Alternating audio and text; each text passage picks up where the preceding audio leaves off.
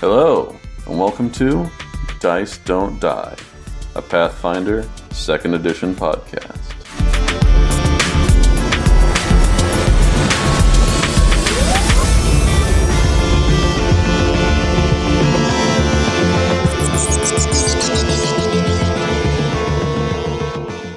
Hello, and welcome back to Dice Don't Die's Deep Dive. Tonight, we're going to be talking about some of the announcements from Gen Con, and we're certainly looking forward to it, but first, we've got a more serious subject to talk about. I'm Chad, and tonight I'm talking with Beth. Hello. David. Hello. And Sarah. Howdy. Chad's right. Before we talk about Gen Con and some of the other upcoming releases, we need to talk about the shitstorm of different allegations from former employees. And actually some from current employees. This started when news broke that former Paizo customer service and community manager, Sarah Marie, was fired for unknown reasons. She dealt obviously with customer service issues, but forum moderation as well, and again, community management. She was well known on the forums and in the community. When she was fired, Diego Valdez, also in customer service, quit in solidarity and said it was due to a hostile work environment from management over the past 3 weeks. And that's kind of all we know about that situation. Sarah Marie's Twitter is private, and Diego didn't go into a lot of specifics, just said the last 3 weeks have been really bad, involving management there, and that's kind of it. And there was at one point a rumor that he was fired. He clarified that he did in fact quit. When this news broke, Jessica Price, a former employee, shared quite a few bad experiences, hostile work environment, issues, and other things that happened prior to her departure in 2014. When Jessica did that, it was quite a thread of, it was all on Twitter. By the way, all of these links will be in the description. Someone by the name of Crystal Frasier, again, another former employee. I think she left the company in 2018.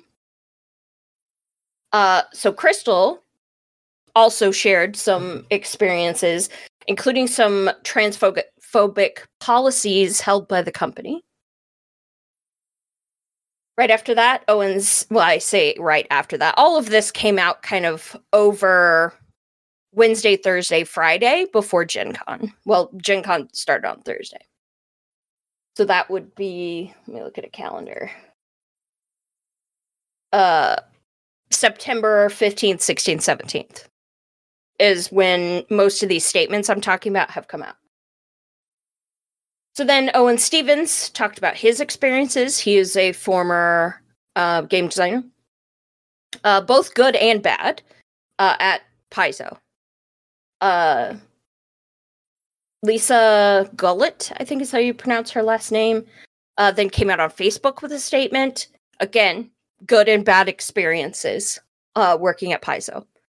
All of these people, I do believe, worked at the company prior to 2018. These four people talked about how much they loved working with Paizo. Quite a few of the people, they knew who the good people are, but definitely knew who the bad people were as well. Then, obviously, like I said, Gen Con happened. So things got a little hectic, shall we say.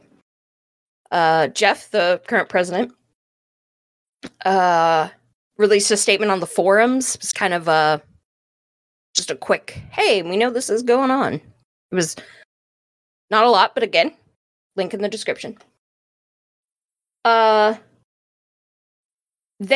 during Gen Con, Mark Seifter released a extremely long, I think 3 Twitter threads now, talking about issues in the industry. Now, he is currently a Paizo employee. He is a game design manager right now. And he talked about the abysmal pay, many things that we already knew. But it was really good to get really broken down. So we talked about distribution chains, pay gaps, what goes into a book, stuff like that. And his experiences. Again, some good, some bad. Jason Bowman released a statement. His statement went up, looks like on the 15th.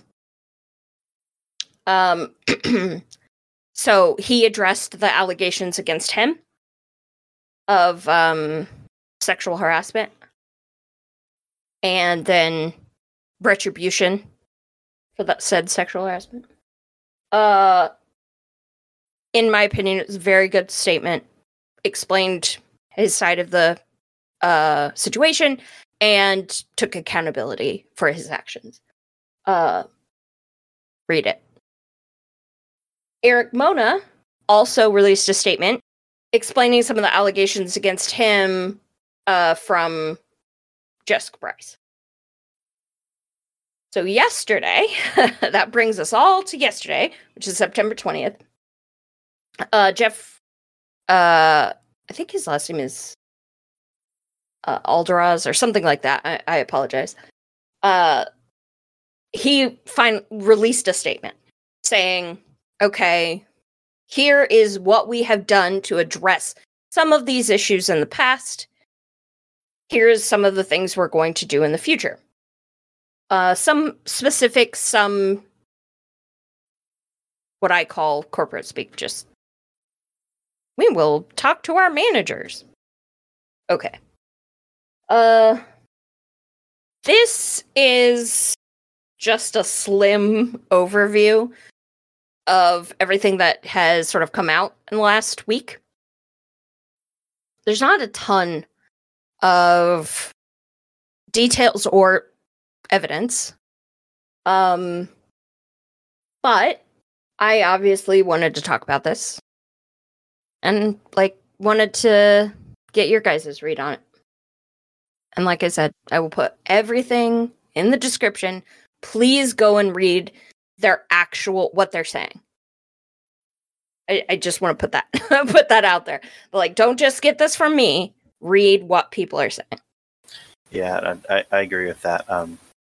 I've read through not all of it, but most of it. And like Beth said, it's all allegations made by one, someone or another. But these are also issues that you aren't going to be able to prove unless someone had a camera in the room. Yeah. But also this kind of talk doesn't come out of nowhere. Right. Exactly. Some amount of this must be true. There's so many, former employees talking about the same kind of issues from management over and over and over again. Yeah, and in Jason's statement, I do want to specify, and Eric's statement as well. They do corroborate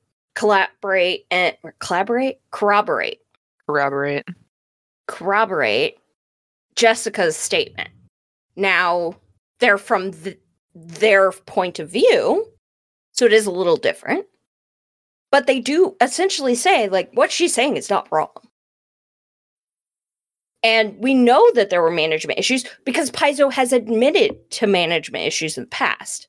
Just last year, when Agents of Edgewatch came out and they said, some of our employees came to us and had concerns about this and we didn't listen. We're going to improve on that. Well, here are more examples of times that they didn't do that. Now, here we are again.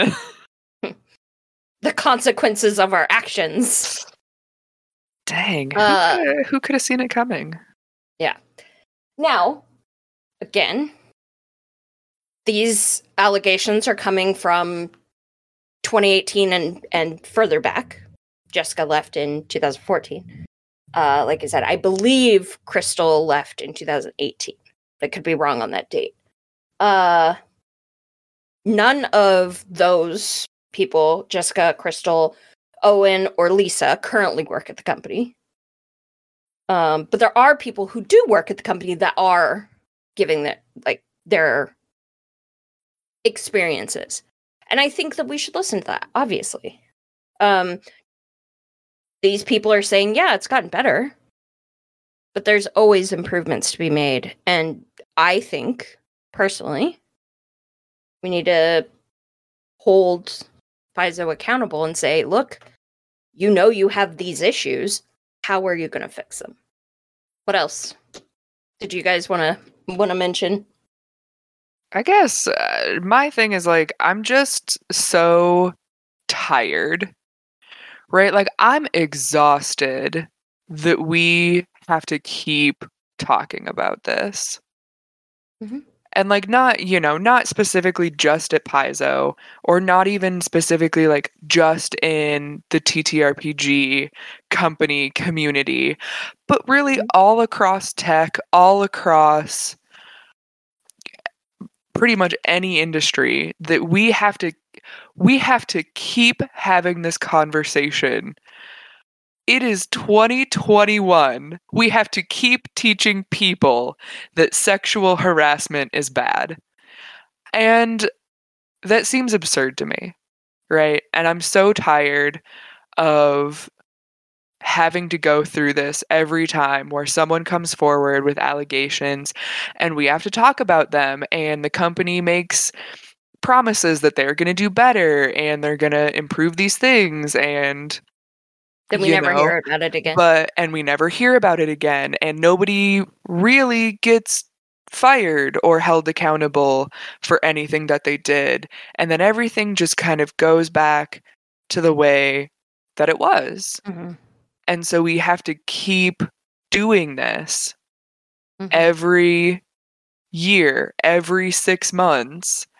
And it's exhausting. It is. Absolutely. I just want to be excited about the new releases. And instead, now I have to be mad about this. Yep. No, I totally agree. Totally agree. It's just exhausting. So, to kind of wrap it up, there's a couple of things I wanted to mention. There are two things I personally am going to be consistently pushing for Paizo to address. I really want to know why Sarah Marie was fired. Now, more on that in a second, on why we probably will never know. But it's really, really odd that she was fighting with management for 3 weeks and then now doesn't have a job. 3 days before Gen Con? 3 days. The community manager fired 3 days before Gen Con. Or I think it was actually 2 days. This is wild. Wild to me. Anyway. The other thing is honestly the allegations that Crystal Frasier talked about. Some of that level of transphobic company policy, HR policy, that they had a different freelancing rules for transgender freelancers, which is inappropriate. I want that addressed specifically. And that was what Crystal Frasier talked about on her Twitter, by the way. So yeah, just some... those are the two things specifically that I want to see addressed at a company level. Obviously, they have management problems. How are you addressing that? Jeff's post on Monday, yesterday, essentially said, we're going to talk to the managers. We're going to put out a survey. I don't think that's enough. That's me personally. Not to sound dramatic, but in my opinion, Yeah, me. But this level of not listening to your employees, like not taking people's concerns seriously, and also, quite frankly, this level of like allegations isn't something that you fix by talking to your employees. Like, this isn't something that's fixed by talking to management. This is a personnel issue, and this is a core issue of their outlooks and their attitudes towards the people they manage. And that's not going to be something that sitting down in a conference room for an hour is going to fix. You need to replace them. Or doing some online training. You need to replace them. I don't think we're ever going to fully know what happened there. I really don't. Anyway. So, I said that we're probably never going to learn why Sarah Marie is fired. This is why. Just a reminder, especially because we do have people who listen to this podcast outside of the United States. Washington is an at-will employment state. As is Missouri, which is where I live, as is Kansas, where some of you live. That means you can be fired at any time with no reason given. They aren't going to tell us because that opens up ways for litigation to happen. Now, of course, there are exceptions to that. There are definitely still wrongful firing suits that could happen. As far as I'm aware, Sarah Marie is not doing any of that, but I don't know. And I'm not speaking for her. I am just saying from my perspective, it is unlikely that we will hear anything about that because Washington is an at-will state. Paizo does not have a union. So I do want to say a big call out to a bunch of community organizers who are pushing on this issue, both on the forums as well as other spaces. I again want to big call out to Mark Seifter and Aaron Shanks. Aaron Shanks, mentioned him yet, and I should have. Also released some stuff on Twitter, just saying, you know, how much he appreciates his freelancers. He is the PR guy. He has been actually really good about taking some of the things that the community is saying to his management, to the upper echelon, the C-suite, if you will. He is trying to start those discussions. And he has been very good, in my opinion, of reaching out to the community, getting that feedback. Now, what management does with that, we don't know. I don't know what Jeff's going to do with that information. But, you know, I don't know what Eric and Bowman, I don't know. But I really appreciate Aaron taking that criticism and that feedback and gathering it and organizing it. And I've been an active part of that, and that's been really interesting to see. Paizo as a company has done some shit things in the past. We know this. We've talked about it on this podcast before. And I think as community members, we need to keep constantly holding them accountable, asking the questions of what are you doing to fix these issues? With that being said, I am not canceling my subscriptions. I'm not calling for a boycott. I'm still hopeful about Paizo. I believe that they can make good changes. And I believe that they have done a lot of good for the tabletop role-playing community. When we talk about diversity and inclusion, and those those are important to Paizo's values now. And I do feel that. Not even at a surface level. The creatives, the designers, that's definitely part of their design philosophy, which is great. I just need more. You know what I mean? So, but I am still hopeful.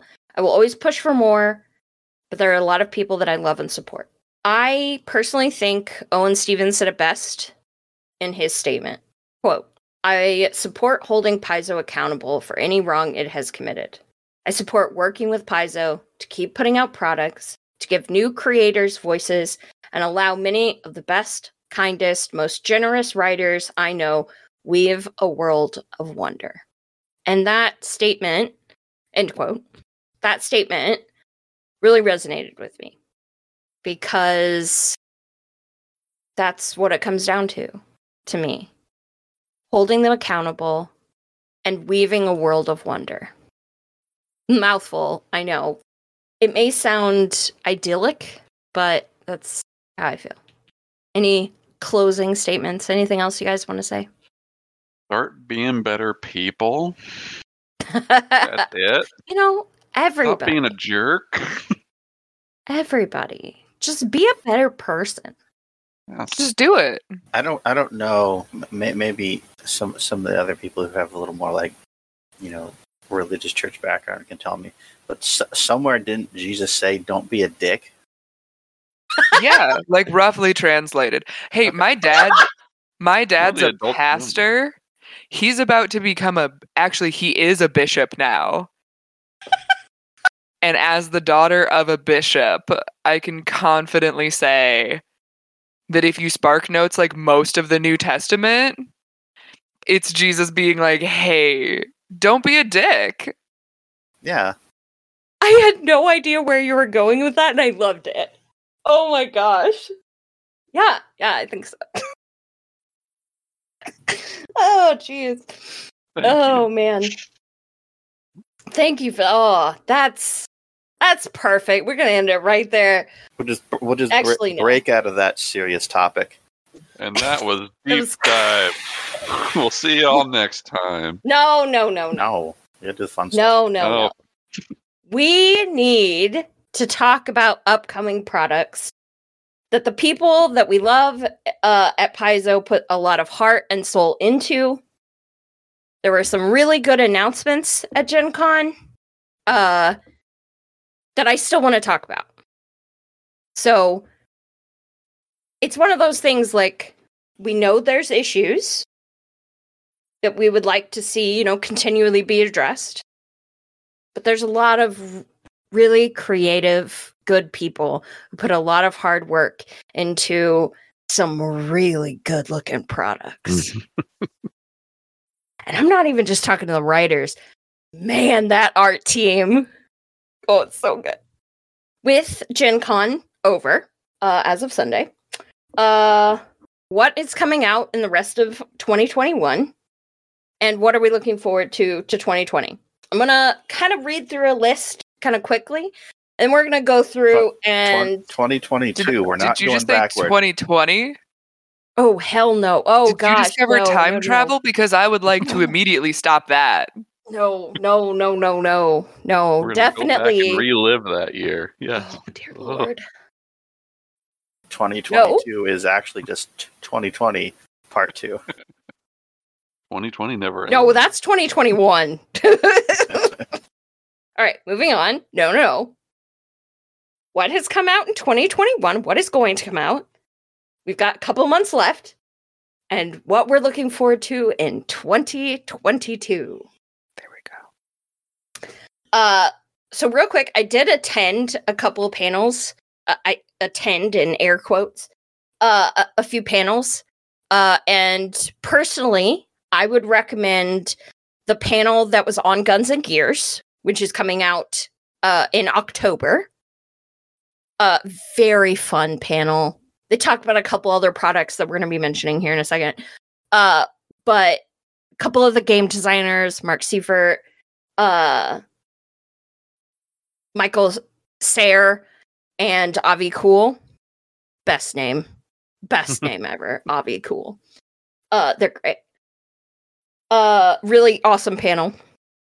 But then there's another one that's talking about the adventure paths. It was like telling tales. There was a Pathfinder version and a Starfinder version. Definitely watch that. It was very good. Obviously, the keynote is going to have all the high notes. And then There were just some really good panels. But those are the ones I would recommend. So, upcoming products. October, we've got Lost Omens, The Grand Bazaar, which is just a giant book of items. It's going to be absolutely wonderful. It's been delayed a couple of times. As many of you know, there's been a lot of shipping problems. Really, really excited. Guns and Gears is coming out. There was initially an announcement that Guns and Gears was going to get delayed. That got canceled. So it is coming out in October, but not the pocket version. Oh. The pocket version is still delayed. So FYI. Inventor and Gunslinger are going to be included in Guns and Gears. So that's really, really exciting. And they talk more about that at that panel. So very good. November, I did want to mention this. There is a Hero Point deck coming out, where when you spend your hero point, you can draw a card from this deck and it has an effect, like a different effect. It's going to be interesting. Is it always going to be a positive effect? I would assume so. Or is it occasionally you draw one? Oh, your sword just broke in half. That would suck. Great. I think It's mostly flavor. You get to use your hero point, so you crit against that monster, but also your pants fall down. Fair. That sucks, man. So it's going to be in the same kind of line as the critical fumble. The critical fumble and the critical hit deck. It is kind of odd to me that they're releasing this, but people are starting to meet in person again, so that's good. It's been in the works, apparently, for a really long time, and then just kept getting pushed because COVID-19. So, it is interesting that that's coming out, and I we'll probably talk about it a little bit. We'll read off some of the more ridiculous ones. In December, you forgot finally. One. What? You forgot one. No, I didn't. Yeah. They also announced, and Beth didn't want to do it, but I'm doing it anyway. They announced a fun-sounding card game called Goblin Firework Fight, which just sounds like, a nice little chaotic 15-minute card game that you can play. I love those. Yeah, a lot of people do. Something about goblins trying to steal fireworks from some kind of a... From the Swallowtail Festival in Sandpoint. So, if you guys are familiar with Rise of the Rune Lords, that's the first, encounter that you have in Rise of the Rune Lords. It's like the very first thing Paizo ever put out, is this adventure path that was originally for D&D 3.5. Goblins attack this festival, and you have to find out why, and... starts you down this whole rabbit hole where eventually you take out the Eslanti Rune Lords. So, anyway. But this is way more chaotic. You just play as goblins and steal fireworks. Yeah. So, yes. Exactly. Yeah. This has nothing to do with the adventurers. F those long shanks.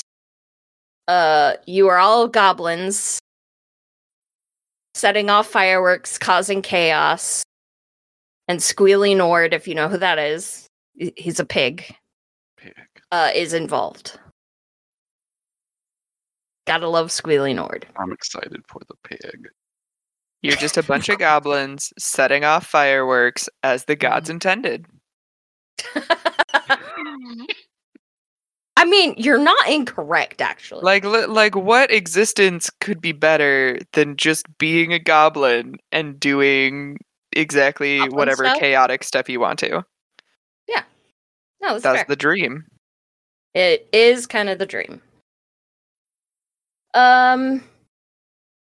So in December, finally, we are getting Absalom, City of Lost Omens. I have been waiting for this book. I'm going to be honest. I thought that book came out 6 months ago. It was supposed to. David, you take an assault packet and you're just dumping it on the wound. No, it's been delayed like 6 months. I'm not even joking. I think it might be even actually longer than that. Ugh.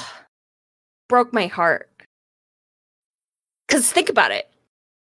City of Lost Omens was supposed to come out at, I think, the conclusion of Agents of Edgewatch. Because that took place in Absalom. That was a year ago.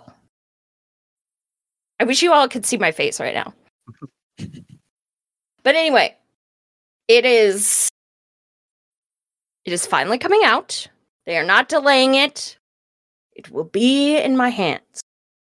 Now, they didn't mention it, so this might be delayed, but I think we are still getting Monsters of Myth in December, but it might be pushed to January. So just be on the lookout for that, because it's going to be pretty cool. It is not a bestiary either. It is a Lost Omens book. So it's going to be, you know, world setting, lore, Monsters of Myth. It's going to be great. It sounded similar to Legends. It does. Heroes, but they're talking about monsters. Exactly. Yeah, so if you like the Legends book, which I did, it'll be great. So then we're now in 2022. None of the dates, other than the APs, and even then, when we saw with Fists of the Ruby Phoenix, even APs can be delayed, so, you know, understand dates are a little meaningless right now. Subject to change without notice. Yeah, there you go. We've got actually two new 1 to 10 adventures. So instead of one to 20, we're going to get two 1 to 10s. Which, little disappointed that we're not getting a 10 to 20. But they kind of talked about it in one of the panels. They were like, we felt that these stories needed to be for 1 to 10. And those are really popular, so I get it. The first one is called Quest for the Frozen Flame.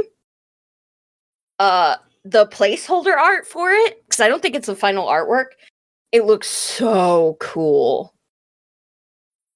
It's giving me Winter Witch vibes. Ooh. The first book is called Broken Tusk Moon. Great band name. And it has to deal with the Mammoth Lords. So, megafauna. Gonna be great. And then after that, we have a new adventure coming out called Outlaws of Alkenstar. So Alkenstar is like high tech, low magic. So in the country, magic doesn't work the same as it does in the rest of Galarian. It's unpredictable.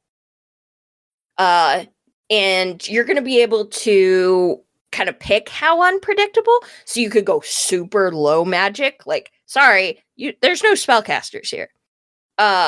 Or it can be, you know, mostly predictable except for a few oddities. But because they don't have magic, that's why that's where a lot of the guns and gears come from. That's where guns were developed. A backpack ballista. That's one of the things that's coming out in Guns and Gears. So excited for that. So it's called Outlaws of Alkenstar. And it looks really cute. It looks fun. So that's the first 6 months of 2020 APs. Then we've got Knights of Last Wall should finally come out. That's another book that's been delayed. So that'd be really great. Book of the Dead was announced. Major hype. Mm-hmm. Very excited. There's going to be player options to be a skeleton and a mummy. Mm-hmm. That's amazing. I love it. Yeah, it's going to be great. I think one of the arts was like just a Demi-Lich sort of thing, like, mm-hmm.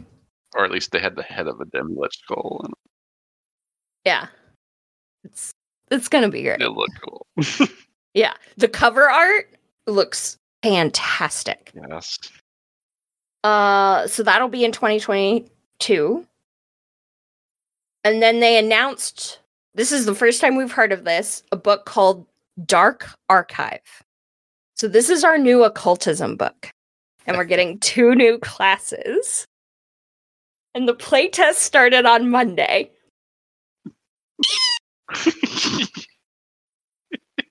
Look, this little nerd is very happy. So we have the Psychic, which is a spellcaster, but limited spell list. So, but it is the occult spell list. Definitely check it out. It's very cantrip based. So very interested to see where that's going to turn. And then there's the Thaumaturge.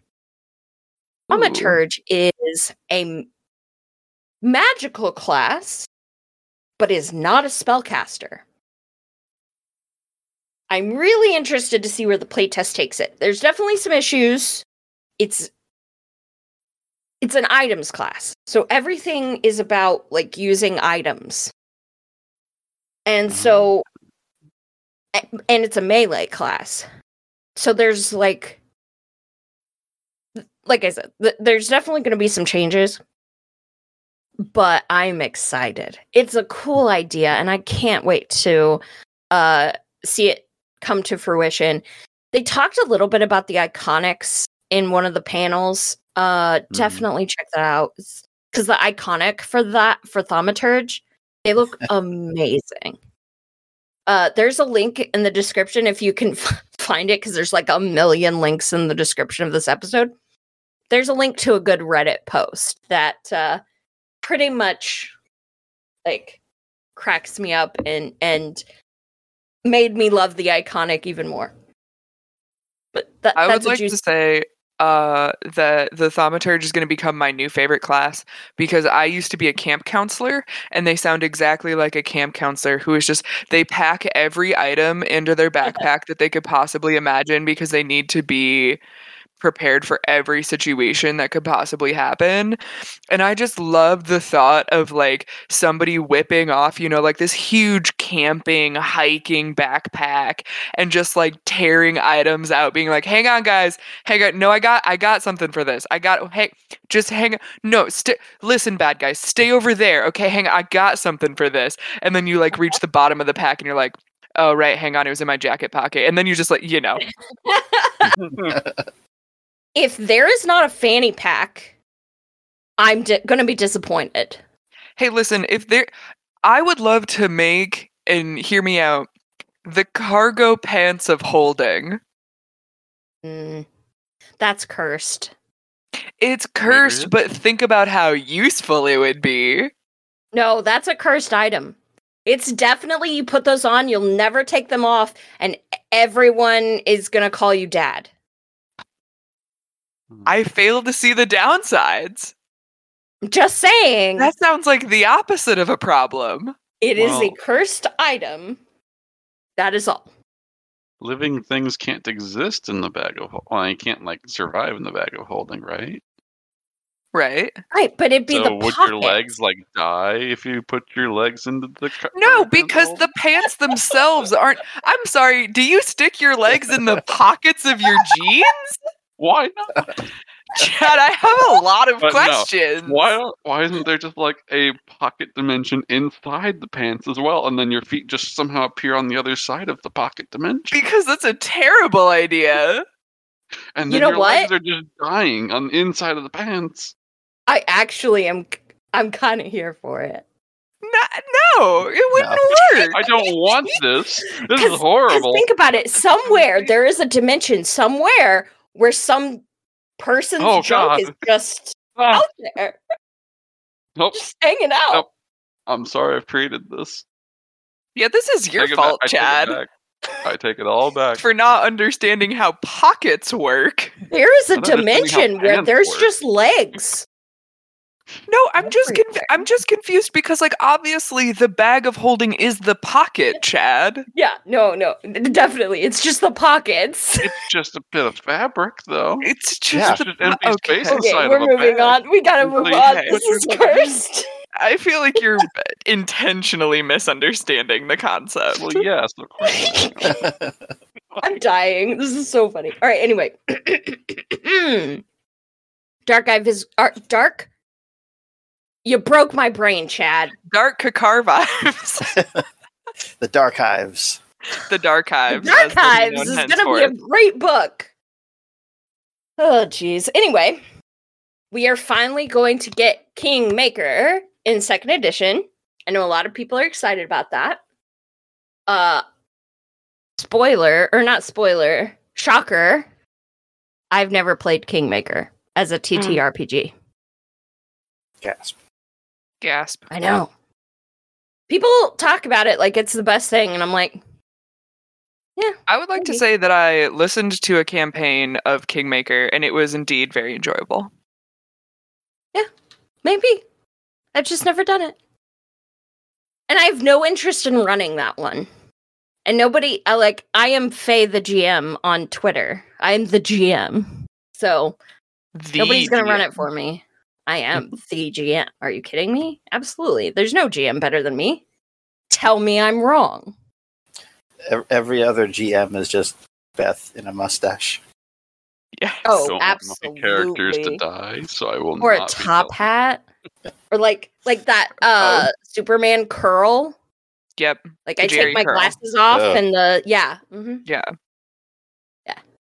Listen, I didn't understand the Superman glasses disguise until I saw Zooey Deschanel, but like now I kind of get it. Yeah, actually. No, totally. She takes her glasses off. I'm like, who's that? Who is that? I mean, who's that?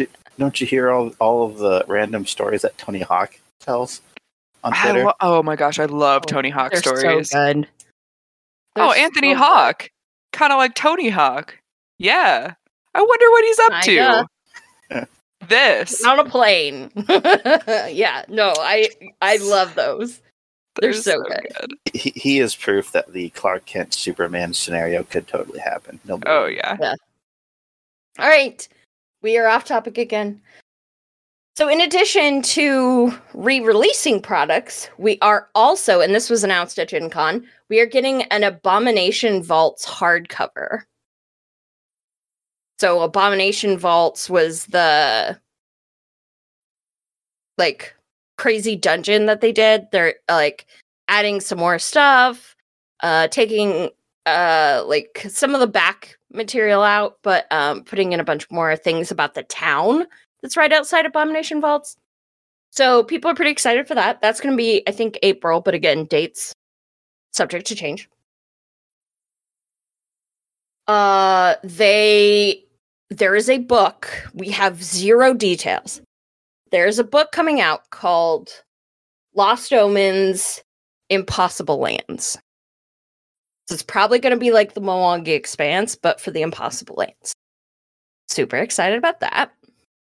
But we have zero details on that. I don't even think they were supposed to announce it. It just kind of happened. It's an accident.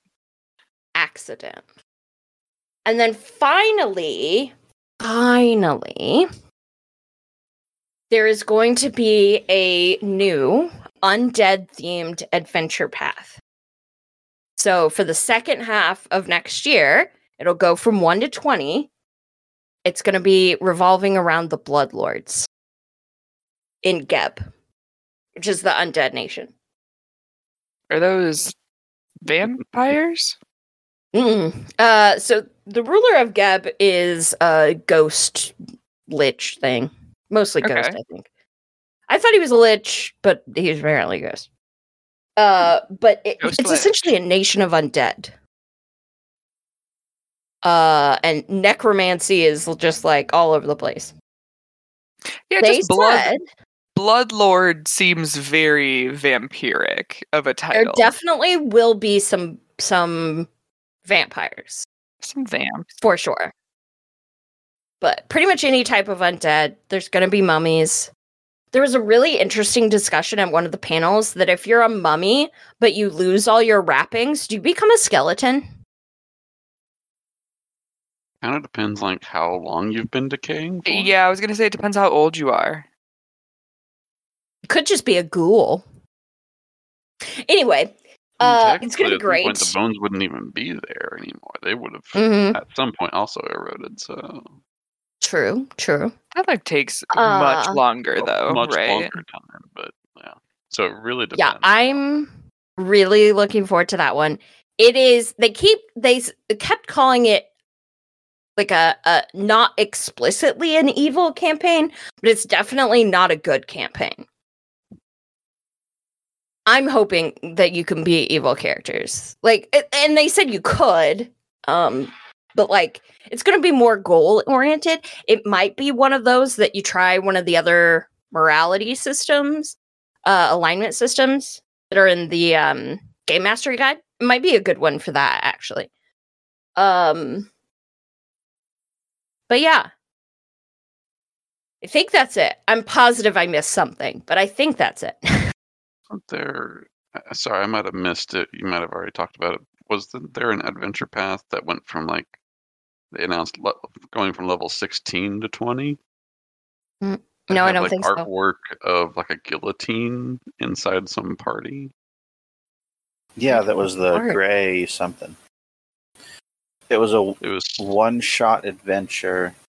If the text is off my screen. Okay, that might be. I didn't look into a lot of the not the one-shots, but the shorter adventures and the scenarios.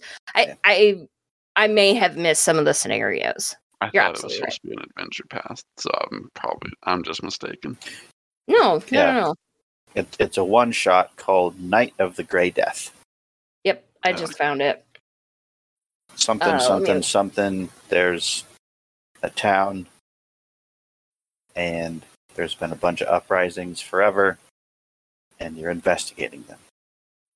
I just remembered hearing the level 16, 20 and being like, I am nowhere near experienced enough to play that, to have to know your character so well, to go just from 0 to 16. That's supposed to come out this year. Well, that's what I was going to say, something about the 0, the 1 to 10 adventures earlier, and then I got distracted by something else somebody had said. But I like the 1 to 10 adventures because all of your abilities really build on each other. And so, for example, we just started playing and we started at level 11. And so every game, and it's getting better now that we've played for a little bit, but the very first session starting at level 11, I felt a little bit like I was drowning. Just because I was I don't even know what all the abilities I have are or how they stack or what the best way to do this is. And so it's a little bit more overwhelming, I think, to start at higher levels just because you don't have time to get build off of the initial very base things that you have. So yeah. And not everybody plays the character building minigame to the level of, say, my husband, who has 50 characters in a Google Drive somewhere. Right. Yeah. No. I can get that. I definitely do. I like the high-powered campaigns and how you're finally getting to see how your character sort of grows. But I definitely get it. You want to get there. You want to feel like you've earned that level 11. Mm-hmm. Yeah. And I mean, I like playing our level 11 characters. It's really fun to be able to start, to be able to basically start a campaign and be yeah, I heal the entire party for 60, 10 plus 60 hit points. That was funny. Which is a real thing that I did. From near death to max. Boom. Yep. And I've still got way more spell slots to go. Yep. Go. That was amazing when that happened. Thank you. All it took was all 3 of my actions. Mm-hmm. But well worth it. Well worth, especially because it also hurt all of our enemies that were there. So killed all the enemies and healed all the good guys. Yeah. Lizlyn, I was the MVP. Legit. No, it was really good. I'm enjoying those characters. So we're playing not good characters for Phoenix. Tournament of the Ruby Phoenix. Fists of the Ruby Phoenix. No, I'm going with Fists of the Ruby Phoenix. I'm gonna make a Ruby Phoenix and put just boxing gloves on it. That's gonna be my next graphic. That's what it's actually called, is Fist of the Ruby Phoenix. Yeah. Got it. Okay, my brain is scrambled. Anyway, Night of the Grey Death is coming out October 2021. It is a deluxe gothic horror for level 16 characters. It would be perfect for an October 31st game night.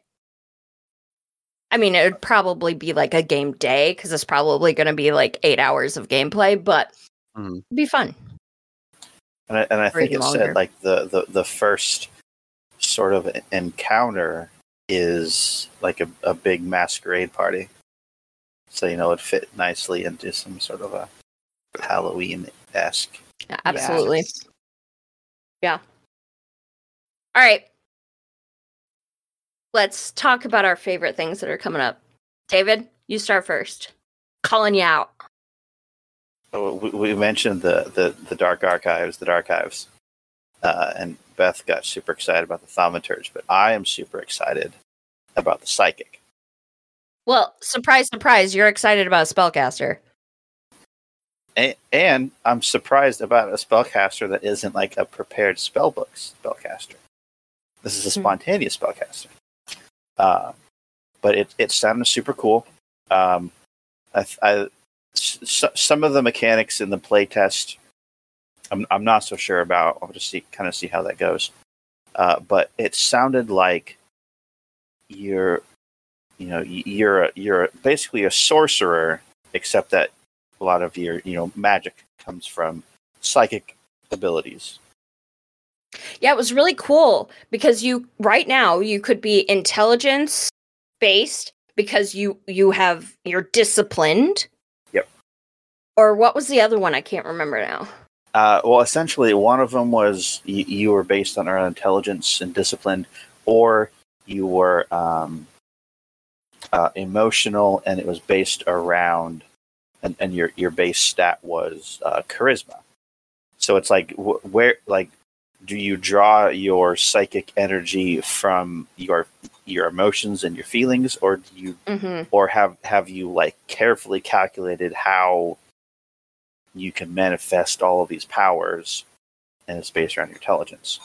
And it had these really cool two different aspects of, you have your subconscious, which is where you get your charisma or your intelligence based, but then you also have this conscious part, which is sort of your subclass within the psychic class, and that is where you either focus on, I think one of them focuses on additional damage, one of them I think focuses on hindering your enemies, and the other one focuses on specifically tapping into your own mind and other people's minds for awareness of scenarios, whatever.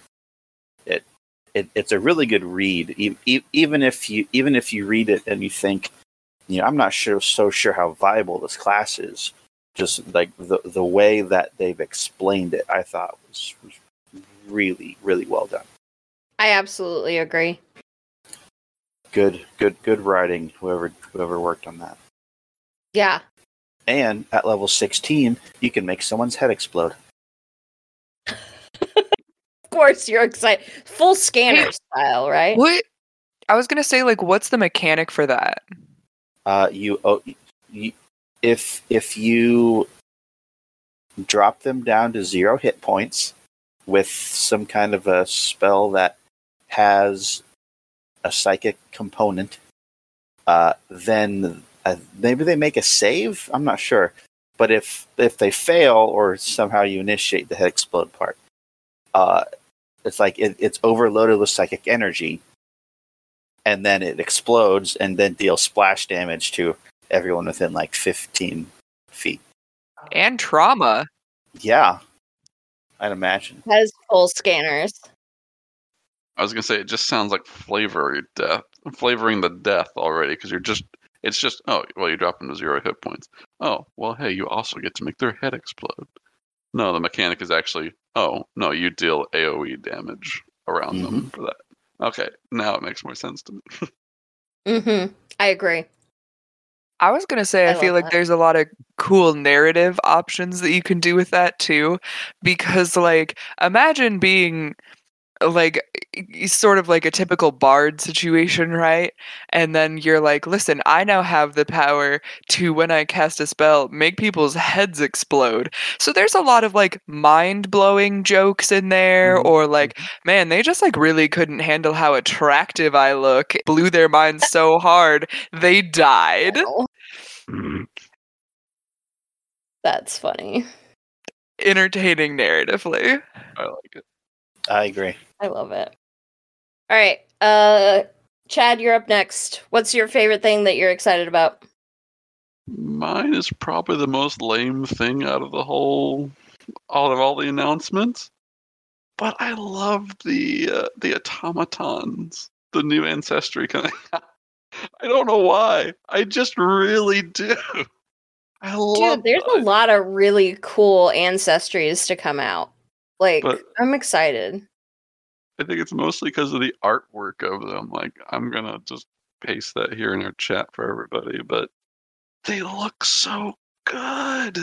They look so regal. And, oh, my God, the magic casting one.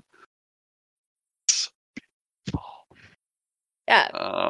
And I don't know why. I just get I, for some reason, have this fascination with, like, robots.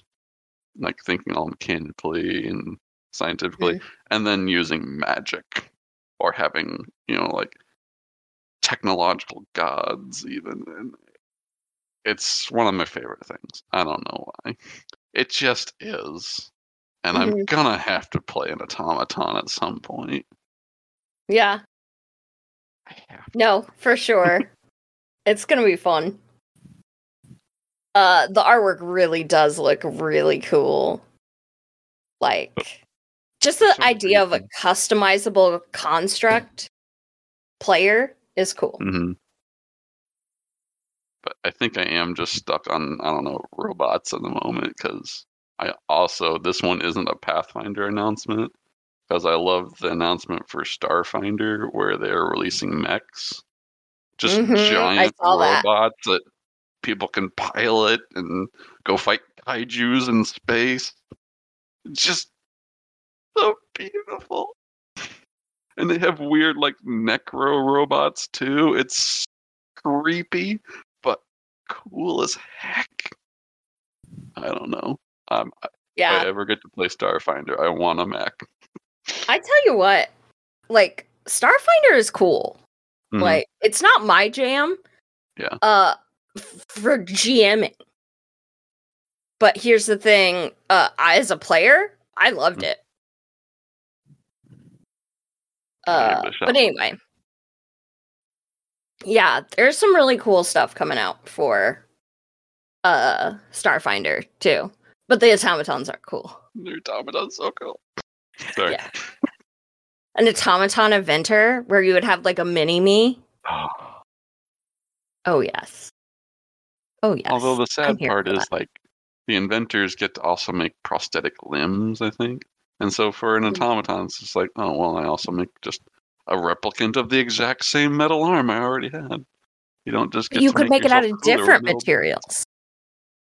I question about prosthetic limbs, because I think I ran into this in some other situation where I would love to be able to make prosthetic limbs, but then give them to people who already have the prerequisite amount of limbs for their species. So now you're just like general grievousing them, giving them extra arms. Yeah. Because that would be awesome. Like, I don't like the restriction that you have to give somebody a replacement arm. You can't give them another arm. I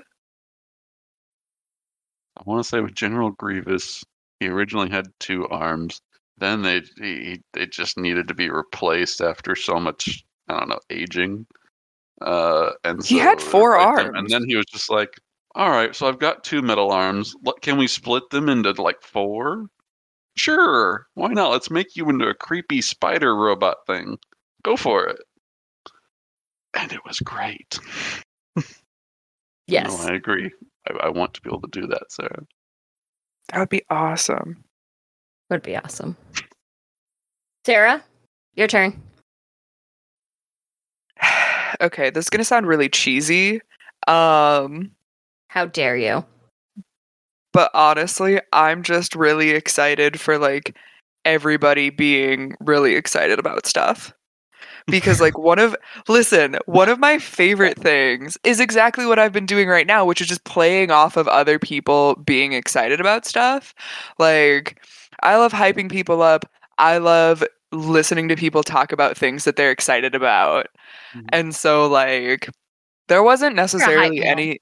Yes, I'm an enabler. There's not anything that I was necessarily like super hyped for. I mean, except for the Thaumaturge and their extremely fantastic artwork, just being a camp counselor.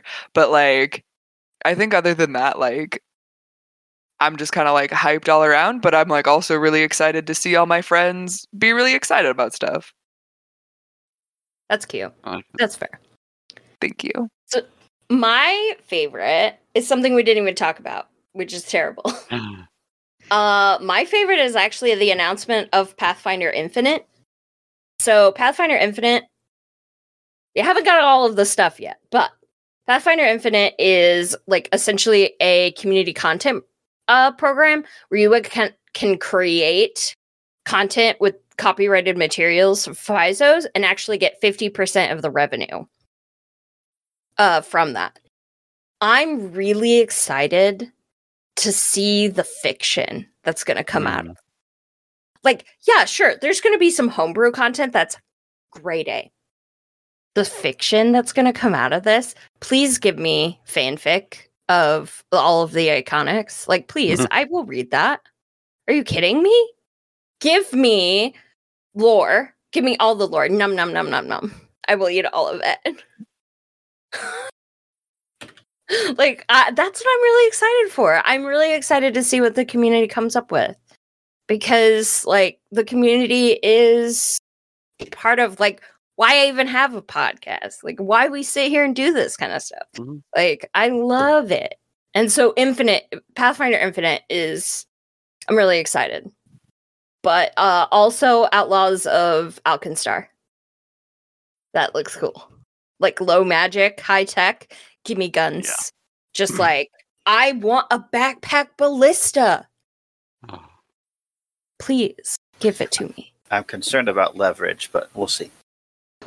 They actually talked about that in one of the forums. They were like, look, sometimes you just got to do stupid stuff that doesn't make any gravity sense. It's not Earth. Get over it. And I'm like, that tells me that they tried to make a model with a backpack ballista and it kept falling over. Oh, geez. Well, I think that wraps it up for today. A lot to talk about. I hope that you all also feel hopeful. With Paizo, just be better. Just be better. And then we can be excited about all of the creative things that people are making and all of the fantastic artwork. I think that's it. Chad, take us out. So yeah, there you have it. Those were our favorite things from the Pathfinder Gen Con announcements. What were your favorite announcements? Please let us know. And also in general, please just remember to be a good person. Like Jesus said, don't be a dick. Just don't be a dick. That's going to have to be scrubbed. I know it. Oh, no. Just don't be a dick. But for now, we'll talk to you all again next time. And remember, as per usual, dice don't die. But player characters do. Especially if they're being dicks. It's true.